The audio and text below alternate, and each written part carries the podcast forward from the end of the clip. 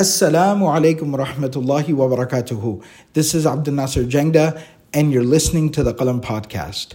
The Qalam Podcast has become an important part of people's lives all around the world. There are millions of people benefiting from the podcast every single day. Thousands of hours of content, dozens of different series from all the different teachers and scholars here at Qalam. All of this is delivered to the community free of charge. We are excited and actively working to grow and increase our efforts to deliver more and more benefit to the community. We ask you to support our efforts and become part of the Qalam family. Please go to qalamfamily.com and sign up to contribute to this sadaqah jariyah on a monthly basis. May Allah subhanahu wa ta'ala accept from all of us. جزاكم الله خيرا. والسلام عليكم ورحمة الله وبركاته. بسم الله الرحمن الرحيم. الحمد لله. الحمد لله وكفى وسلام على عباده الذين اصطفى. خصوصا على سيد الرسل وخاتم الأنبياء وعلى آله الأزكياء وأصحابه الأتقياء. أما بعد. In tonight's session, we turn to the great companion of Rasulullah sallallahu alaihi wasallam, Abdullah ibn Amr ibn al-As radiyallahu anhuma. In our last class, we spoke of his father, Amr ibn As radiyallahu an, and his accepting of Islam. And today we turn to the son, Abdullah ibn Amr ibn al-As radiyallahu an. His father, Amr bin As anh, had him at a very young age. Some historians put the age difference between uh, the two around 12 years of age. His mother was Ra'ita bint al-Hajjaj.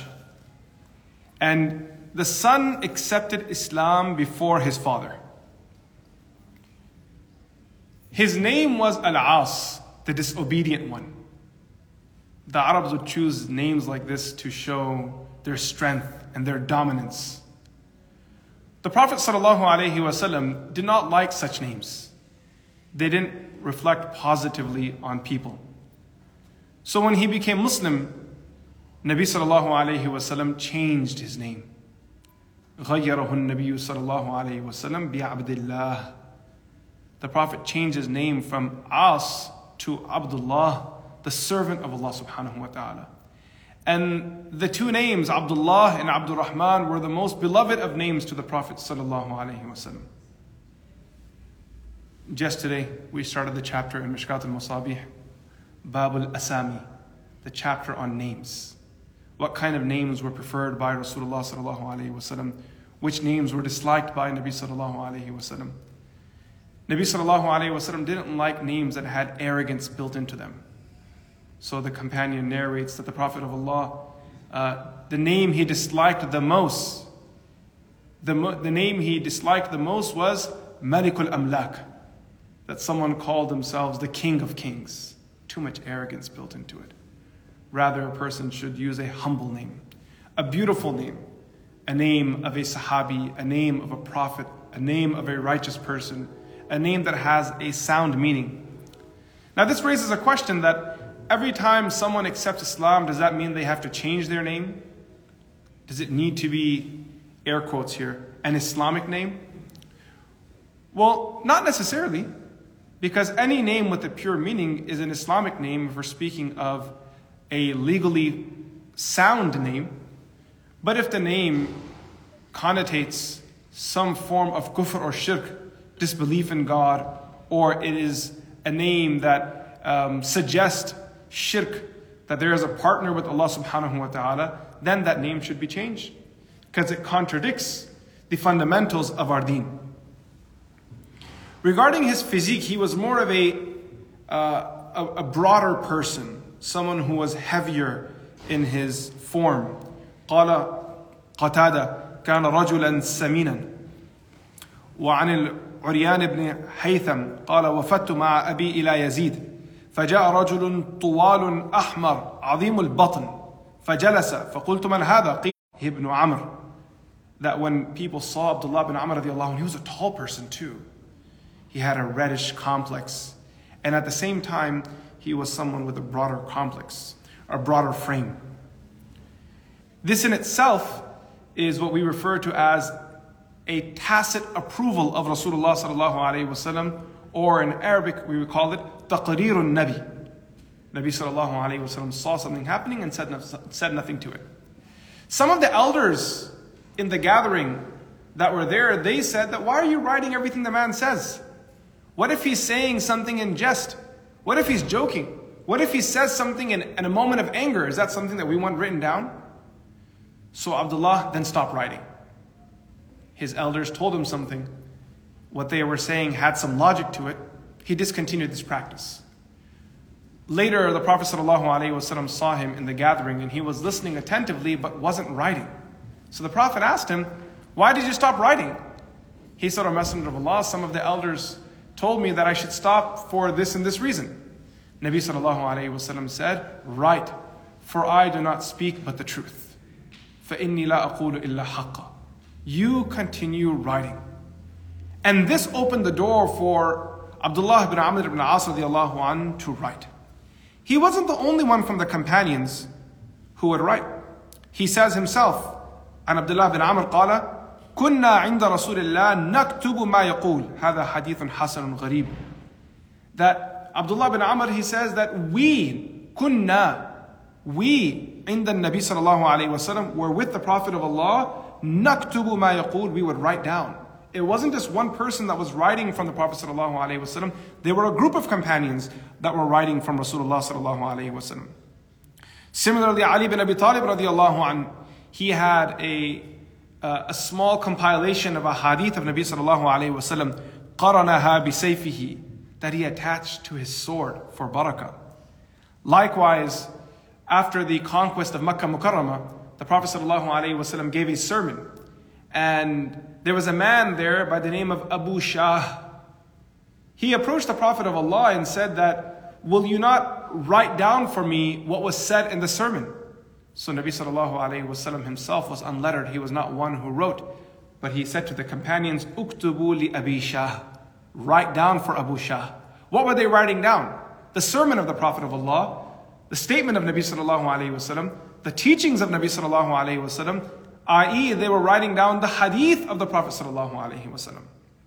Similarly, the narration that I said earlier regarding um, the Prophet uh, um, asking Abdullah bin Amr that why did you stop writing? So he said, we're not just interested in the text, because the text could be fabulous, it could be profound, it could be enlightening. But if the chain that it's narrated with isn't trustworthy, then the text itself isn't acceptable. We aren't just looking for profound statements on Instagram or, you know, on Facebook. We want to make sure what's being said is properly attributed. The muhaddithun, scholars of hadith, experts of hadith, made it their life journey responsibility, made it their life goal that they would study every person that narrated hadith from Rasulullah to ensure the person was reliable and trustworthy. Now we have come into existence the science of asma, al-asma wa rijal. Ibn Umar, where the second person is missing. And who do you have left now? Nafi' and he says, I heard the Prophet of Allah saying. Or, or Nafi' narrates from the Prophet of Allah. The scholars of hadith will say this doesn't check out. Because by consensus, this man, Nafi', he never met the Prophet of Allah. By consensus. So if he's narrating directly from the Prophet ﷺ, there's one link missing in the middle, and that is Abdullah ibn Umar radiallahu an, and therefore there is something wrong here. This is what we call inqita'. Generally speaking, inqita' is not acceptable. Now there are some concessions made, but generally speaking, the rule of thumb is that if there's someone missing in a chain, that narration is not acceptable. You have to just stop for a moment to appreciate the mastery the scholars of hadith had, that they knew which generation every narrator was from. Not only did they know that, but they also knew which regions they visited and which regions they did not, they did not visit. Detailed biographies. So if there is a person who's narrating a hadith uh, from a person, a person lives in Damascus and is narrating a hadith from another individual in Yemen, and there's no proof that these two people met. There's no proof that these two people met. Imam Bukhari rahmatullahi alayhi wouldn't even accept that hadith because he requires ithbatul liqa. We need proof that these two people met. On the other hand, Imam Muslim rahmatullahi alayhi, he accepted such a hadith because for him the shart was imkanul liqa. That as long as there was a possibility these two people lived during the same era, they kind of overlapped in some capacity, we are willing to accept this. This nuance is there, where they are very interested in every detail. Now, if you look at this chain, who narrates from his father, an jaddihi from his grandfather, from his father, from his grandfather. Okay. Every time I put up two fingers, I think the phone does this balloon thing. So right now on the Instagram live, there are these balloons flying everywhere. Okay.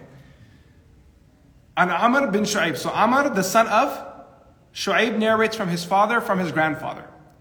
Now put that on hold. Okay, this is a really good time to take notes to understand what I'm about to say. Now, who is this father? Who is this grandfather? So now we have to turn to the lineage, because clearly this narration exists within a family. So in this lineage, who are the people? You have Abdullah bin Amr ibn radiallahu an, who had a son by the name of Muhammad. Muhammad had a son by the name of Shu'aib.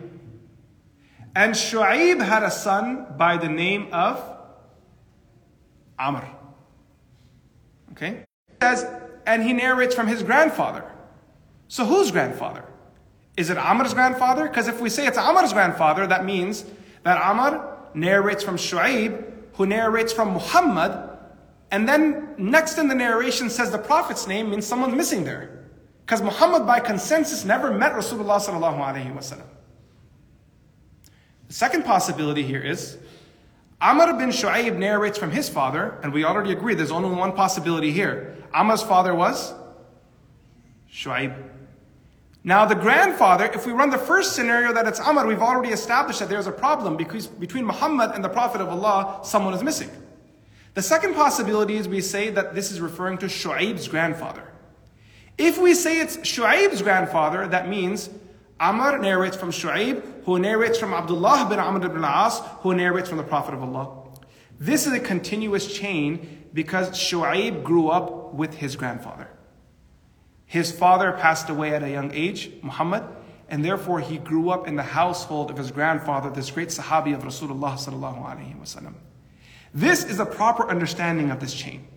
That Amr narrates from Shu'aib, who narrates from Shu'aib, narrates from his own grandfather, not his father, not Muhammad, rather Abdullah bin Amr ibn radiallahu This now makes this chain a continuous chain, a sanad muttasil, and therefore not only an acceptable chain, according to some, one of the more prestigious chains of hadith that exist.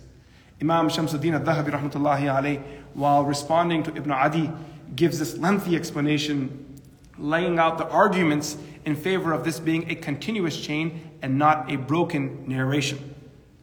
So in this chain, an Amr bin Shu'aib an Abihi and Jaddi قال قلت يا رسول الله أكتب ما أسمع منك Can I write down what I write, what I hear from you? The Prophet ﷺ said, yes. قلت في الرضا والغضب Even if you're angry, or even in moments of jest, Rasulullah ﷺ said, نعم فإني لا أقول إلا حقا I only speak the truth. Abu Hurairah radiallahu an says, he is a Sahabi who has the most narration, but he says himself, as narrated by Imam Bukhari rahmatullahi alayhi, لم أكن لم يكن أحد من أصحاب رسول الله صلى الله عليه وسلم أكثر حديثا مني إلا ما كان من عبد الله بن العاص إلا ما كان من عبد الله بن عمرو فإنه يكتب ولا أكتب that nobody had narrations as I had except for Abdullah bin Amr because he would write from the Prophet ﷺ while I did not write. This document that he had of hadith was very dear and special to him. He kept it close. Mujahid narrates, دخلت على عبد الله بن عمر that one day I came to visit the companion Abdullah and there was a, um, a book under his head that book that he used to write hadith from the Prophet of Allah so I reached forward to get it and he pulled it away from me didn't give me access to it فقلت تمنعون شيئا من كتبك So I said, Are you preventing me from accessing your books? قال إن هذه الصحيفة الصادقة التي سمعتها من رسول الله صلى الله عليه وسلم. This is my truthful document. الصحيفة الصادقة. I heard it from Rasulullah صلى الله عليه وسلم. There is no narrator ليس بيني وبينه أحد. There is no one between myself and the Prophet, Prophet of Allah in this document. These are the statements I heard directly. As long as I have the Book of Allah, this document, and wahd, al wahd, this is the third thing that he said. I don't care if I don't get anything else from the world.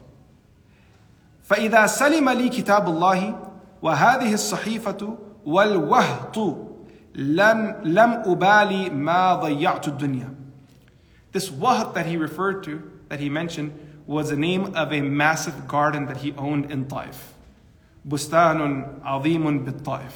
He really enjoyed that garden of his. It was very special and dear, beloved to him. And as long as I have my home and I have the book of Allah and this document from Rasulullah sallallahu alaihi wasallam, I don't care what happens next.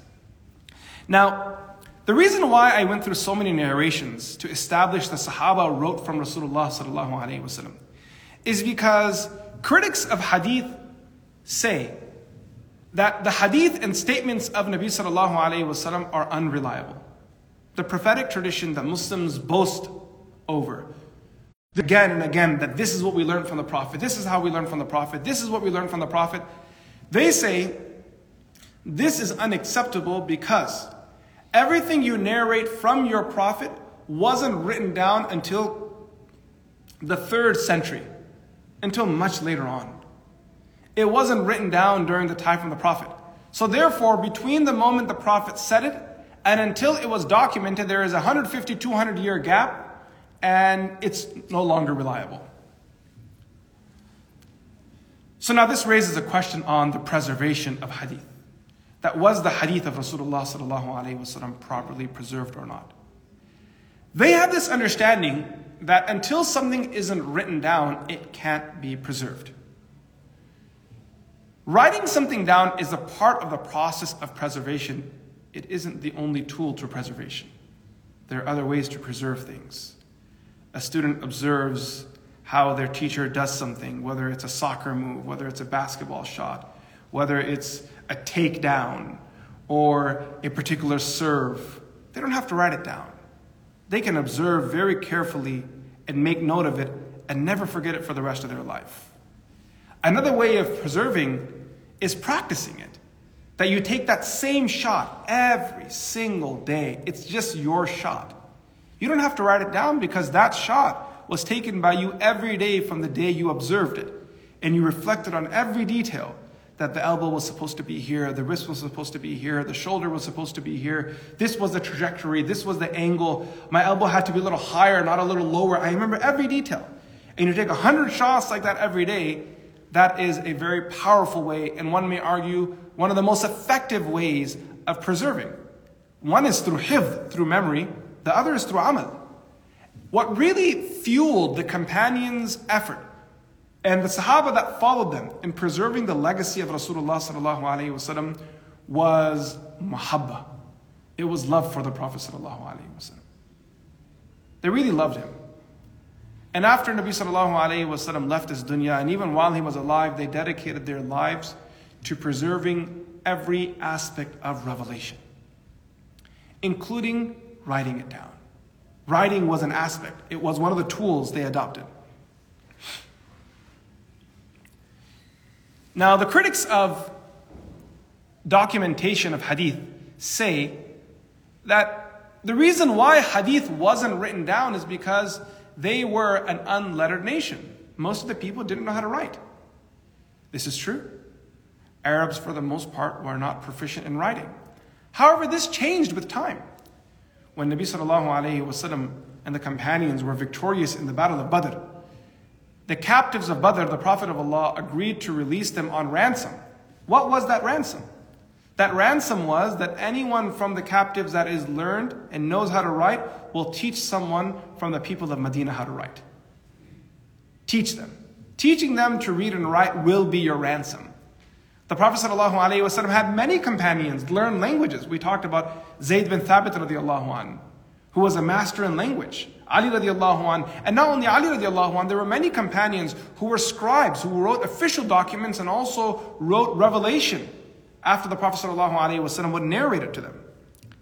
Then they say, okay, there were companions that could write, but there is a statement from the Prophet sallallahu alaihi wasallam in which Nabi sallallahu alaihi wasallam explicitly prohibited the documentation of hadith.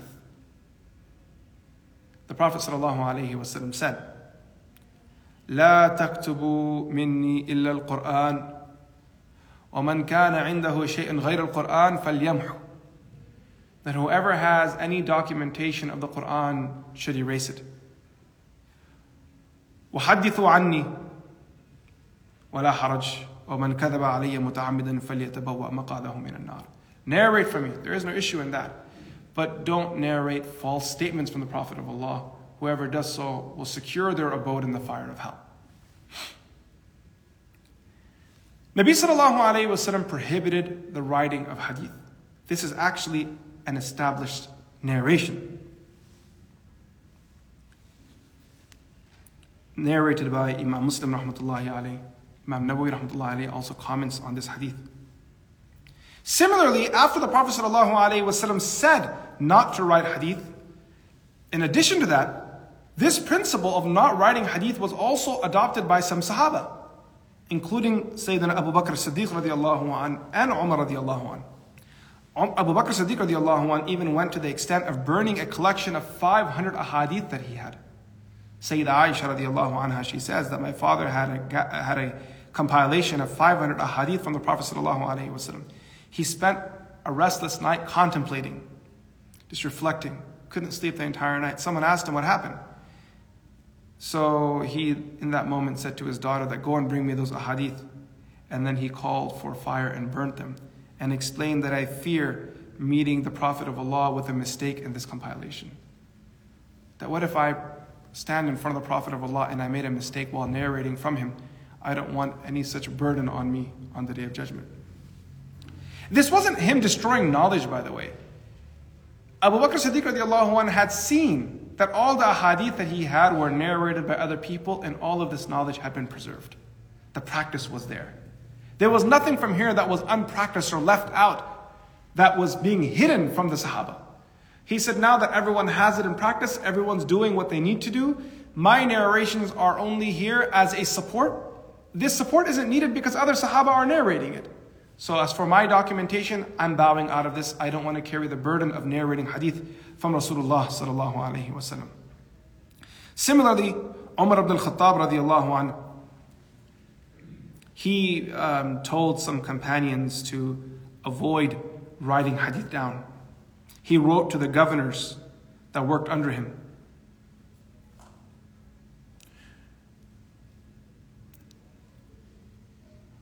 Umar ibn al-Khattab radiallahu anh, telling the governors to not narrate from the Prophet of Allah and to not document hadith was, according to many scholars, an indication that governments should not be involved. It could potentially restrict the scholarly freedom of the ulama. Therefore, Umar radiallahu anh took measures to prevent governors from engaging in this task. There are many explanations given to this. Um, Khatib Baghdadi, he explains this issue in quite some detail. And one of the easiest explanations that you can deduce from his lengthy conversation is that Rasulullah wasallam, because the Quran was being revealed, because there was effort being put into writing down the Quran, he did not want to divert attention from the documentation of the Quran or possibly lead to a confusion between the Quran and Sunnah. Therefore, some of the scholars they say the prohibition of Nabi sallallahu alaihi wasallam uh, the prohibition from the prophet, the prohibition from the Prophet of Allah on writing hadith only applied to either writing hadith on the same paper or same same uh, parchment that the Quran was being written on, or the prohibition applied to those people that were designated scribes for in his ibadah, in his worship. He describes some of those moments from his younger part of life. He says that I memorized the Quran. فَقَرَأْتُهُ كُلَّهُ فِي لَيْلَةٍ I recited the entire Quran in one night. He was really excited. That Quran. He recited the full thing in one night. For those of you who believe that this is unreasonable and isn't something realistic, you can't accomplish this, um, you'd be shocked. I've met many people in my life who have read the entire Quran in one gathering, from beginning to end without standing up. When I was a student in madrasa, there was one student that I knew by name, I can name him right now. He would sit after Fajr Salah on Sunday, our day off, uh, specifically when Fajr was early, and he would complete the entire recitation of the Quran by Dhuhr. He would read the whole thing. Uh, in England, those days, Fajr would be around like 3 a.m. So he would go until 2 o'clock and just read non stop, non stop, reading the Quran. Um, he was a very righteous person. This is while he was in Dawra Hadith, while he was in the graduating class. I remember when he would study Hadith, he, this particular student, he did not attend the dars of Hadith without being in the state of fasting. Out of honor for the Hadith of Rasulullah. He felt so honored that I had this opportunity to study Hadith when he would sit for Hadith dars, specifically in that graduating year, he always fasted. He's a very righteous young man. Probably at that time, no more than 20, 21 years old. Young man, but was very committed. He had this, he had his mind fixated. Similarly, regarding Imam Bukhari, alayhi, they narrate that in Ramadan he would do khatam of the Quran every day. As for doing khatam of the Quran daily in Ramadan, there are many practices like this narrated from the Salaf. However, when it comes to just making a full habit out of this, that every day I'm going to read the Quran from beginning till end, scholars generally dislike this. Period of a month. And it's this advice of Nabi sallallahu alayhi wasallam that recite the Quran in a period of a month that later on led to scholars dividing the Quran into 30 portions, 30 juz of the Quran. If you went to the Sahaba and said to them, so and so ayah is in the fifth juz, they would have no idea what you're talking about. Because the concept of ajazat did not exist then. At their time, the division of the Quran was primarily based off of surahs of the Quran. Later on, the scholars create 30 ajazat. And most of this 30 ajazat was to complete the recitation of the Quran in one month. And even that, more specifically, to complete the recitation of the Quran in the month of Ramadan. Therefore, when you look at the Quran that has 15 lines in every page, every juz has 20 pages, so the Imam can read one page per rak'ah and complete the recitation of the entire Quran in a 20 rakat Tarawih prayer in Ramadan. That was the model they based it off of. That's why in one juz there are 20 pages. So it could be recited in 20 rakat Tarawih prayer. Similarly, if you go to the Hindi Quran, the Quran that is more common, could occur uh, in, in one complete month that a person can slowly pace themselves and get through the recitation of the Quran. However, Abdullah bin Amr ibn As he said, he said, Ya Rasulullah, da'ani astamti' min quwwati wa shababi. O Messenger of Allah, you tell me to finish the Quran once a month. I'm young. I have strength. Grant me the permission to make the most of myself. اقرأه في عشرين. The Prophet said, okay, once in 20 days.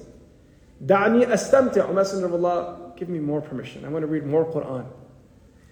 While we're thinking of I want to read less Quran, he's saying I want to read more Quran. To that Rasulullah said, اقرأه في سبع ليال. Then that, in, that, in that case, read uh, the Quran in seven days. Seven days. He said, O Messenger of Allah, give me more.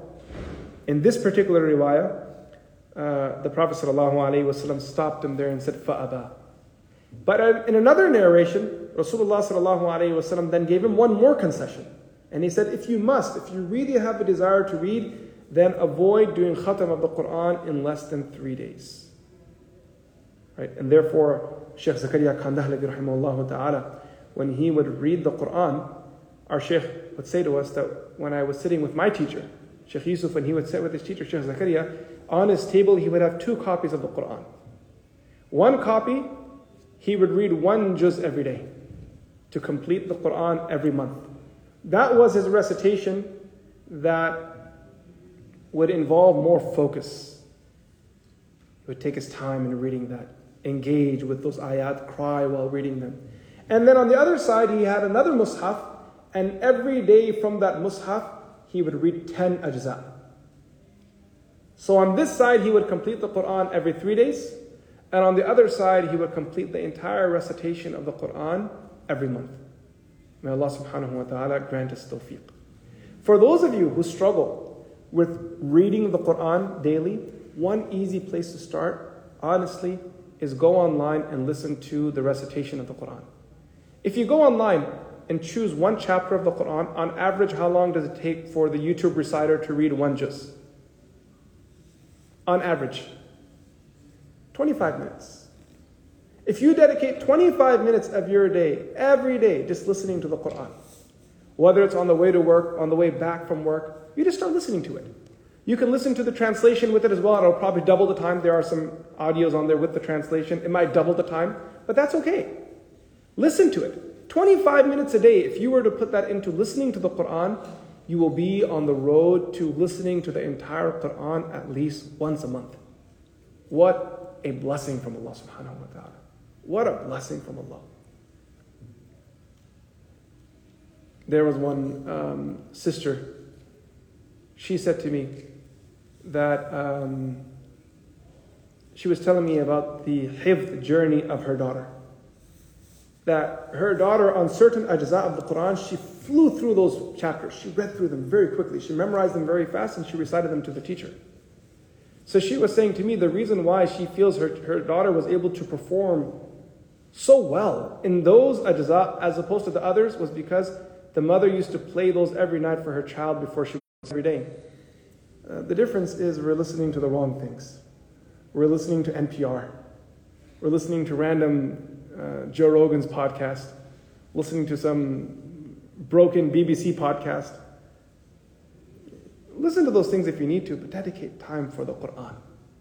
May Allah subhanahu wa ta'ala give us this tawfiq.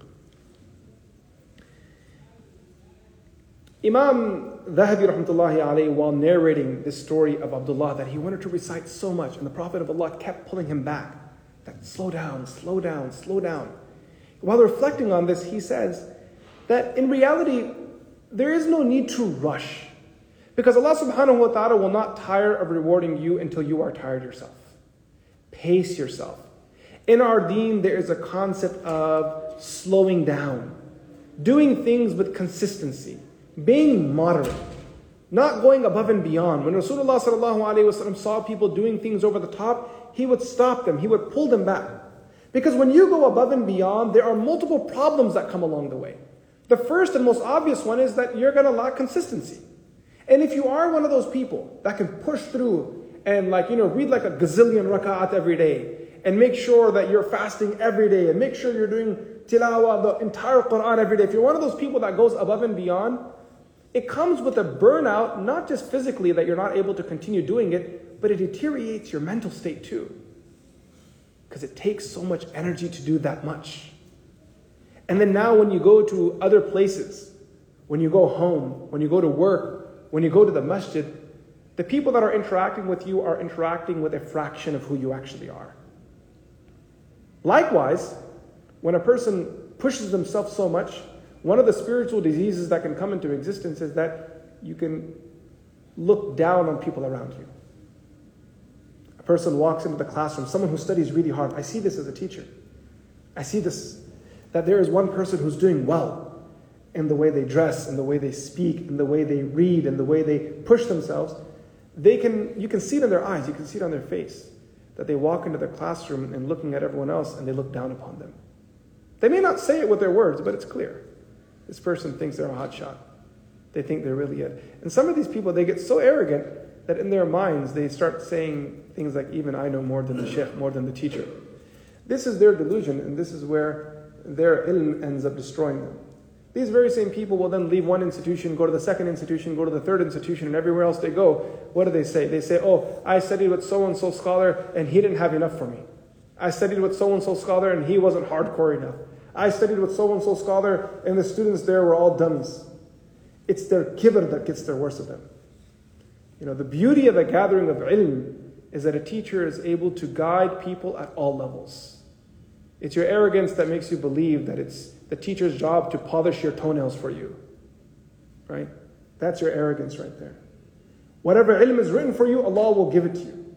But you must remain humble in front of your teachers and also have good akhlaq and good adab. Tawadu is a very big thing. Humility. والضحى وتحية المسجد مع الأذكار المأثورة الثابتة والقول عند النوم واليقظة ودبر المكتوبة والسحر مع النظر في العلم النافع والاشتغال به. مخلصا لله تعالى مع الأمر بالمعروف وإرشاد الجاهل وتفهيمه وزجر الفاسق ونحو ذلك مع أداء الفرائض في جماعة بخشوع وطمأنينة وانكسار وإيمان مع آداب مع أداء الواجب واجتناب الكبائر وكثرة الدعاء والاستغفار والصدقة وصلة الرحم والتواضع والإخلاص في جميع ذلك لشغل عظيم جسيم ولمقام أصحاب أصحاب اليمين وأولياء الله المتقين فإن سائر ذلك مطلوب right? فمتى تشاغل العابد بختمة في كل يوم فقد خالف الحنفية السمحة ولم ينهض بأكثر ما ذكرناه ولا تدبر ما يتلوه. Our religion teaches us to do everything.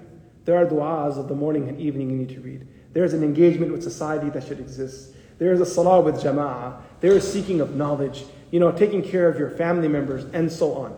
Now, there's another incident from Abdullah bin Amr ibn As radiallahu Mujahid narrates from Abdullah that my father had me marry a woman from Quraysh. Zawajani abi imra'atan min Quraysh. Now, when she came to move in with him, when she came to the house and she moved in with him, he didn't give her a lot of attention. He was so busy doing ibadah and worshipping. One day, her, one day Abdullah's father, Amr radiallahu anh, came to visit. And he asked his bahu, his daughter-in-law, Tell me about your husband. Tell me about my son. So she said, Oh, he's a very good man. He's an excellent man. خير رجل من رجل. The best of people is my husband. لم يفتش لها كنفا ولم يقرب لها فراشا. Uh, he doesn't approach his wife in the bed, neither does he follow up with her in conversation. You know, it's common practice that a man, a husband sits with his wife and asks her, so tell me what's going on, how are things? He doesn't really follow up that much with me. And neither does he spend too much time sleeping in the bed. So, Amr radiallahu an, companion of Nabi sallallahu alayhi wasallam, he came to his son Abdullah. فأقبل علي وعضني بلسانه my father came in and he ripped into me. Avda. Avdani bilisani. He really gave it to me. He gave me a mouthful. Just told him off for um, the lack of balance in life. ثم قال, and he said, I gave you in marriage such an amazing woman, and you're not taking care of her? This shows us how in Islamic culture there was such an emphasis on maintaining the rights of women and being tender and compassionate with the wife. Then what happens is, Abdul, Amr takes his son Abdullah to Rasulullah sallallahu alayhi wasallam. ثم انطلق فشكاني إلى النبي صلى الله عليه وسلم. He complained to Nabi sallallahu alayhi wasallam. فطلبني, the Prophet of Allah called him in. When I came to the Prophet of Allah, Nabi sallallahu alayhi wasallam asked him, أتصوم النهار وتقوم الليل? Do you fast all day and then worship Allah all night? Is this your day every day of the year? قلت نعم. He said, Yes, that's me. I fast all day, every day. The Prophet ﷺ said, لكني أصوم وأفطر وأصلي وأنام وأمس النساء فمن رغب عن سنتي فليس مني. That I sleep and I pray. There are days that I sleep, there are days that I pray. There's a portion of the night that I sleep, and there's a portion of the night that I pray in. He used to say, Ya laytani qabiltu rukhsat nabi I wish I had accepted the concession of the Prophet of Allah. He made it easy for me and I made it hard on myself. I wish I had gone easy when I was younger. And that's the lesson of life. As you grow older and as you mature, you begin to realize it's not about doing more, it's about doing it right. And this is a lesson for us if we take a moment to reflect here. For those of us who do less, up your game. But for those of us that are always looking at doing more and more and more, maybe slow down and try to fix what you are doing. Because the people who try to do everything at once are the ones that end up collapsing. When a student says to me, Sheikh, it's taking seven, you know, five or six, six periods, which is full time uh, load at, at, the seminary, that I'm doing all six periods, but it's too hard because I have to work a job and because I have family. So I'm thinking of coming down from six periods to maybe three periods. I'm planning going to part time. Wallahi al my heart makes dua for that person. Because what I realize is, specifically if it's someone who has a lot of responsibilities in life, because I see that person being mature. I see that person being real with himself.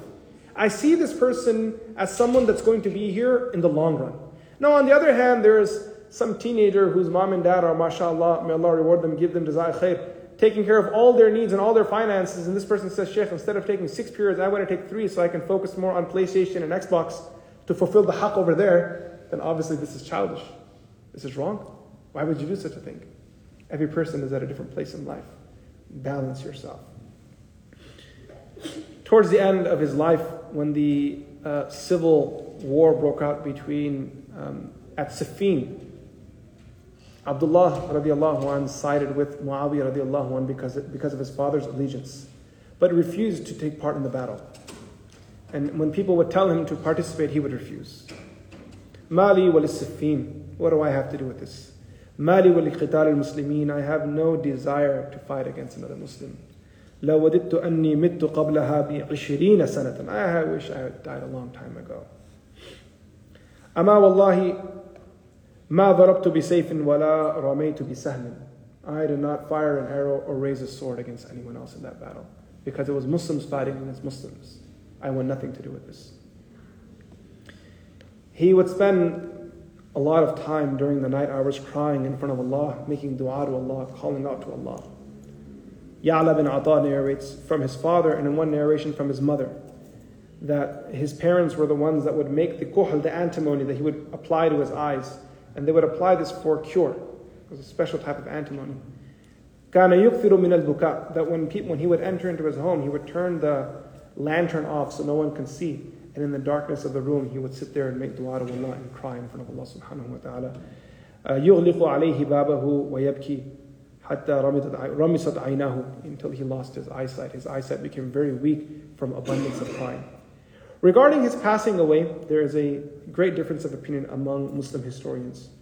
On one side, you have Imam Ahmad bin Hanbal rahmatullahi who said that he passed away during the nights of Harra, which occurred during the uh, um, during the period, the governorship of Yazid bin Muawiyah. And this occurred in the 63rd year after Hijrah. And then others say that he passed away in Mecca in the year 67 after Hijrah at the age of 72. And like this, there are multiple opinions. There's an opinion of 73, there's an opinion of 65. It's somewhere in this, uh, between 63 and 73, between the opinions that Abdullah bin Amr ibn As passed away. And also there is great ikhtilaf on the, uh, where he is buried. Some opinions uh, suggest that it was in Sham near Palestine, while others suggest it was in Taif. And then there's obviously the common position that he passed away in Misr. May Allah subhanahu wa ta'ala allow us to learn from the lessons of Abdullah bin Amr ibn As May we learn the lesson of moderation, the lesson of devotion, the lesson of um, sacrifice for the preservation of hadith. May Allah fill his grave with nur and allow us to join with him in the hereafter. وصلى الله تعالى على سيدنا محمد السلام عليكم ورحمة الله وبركاته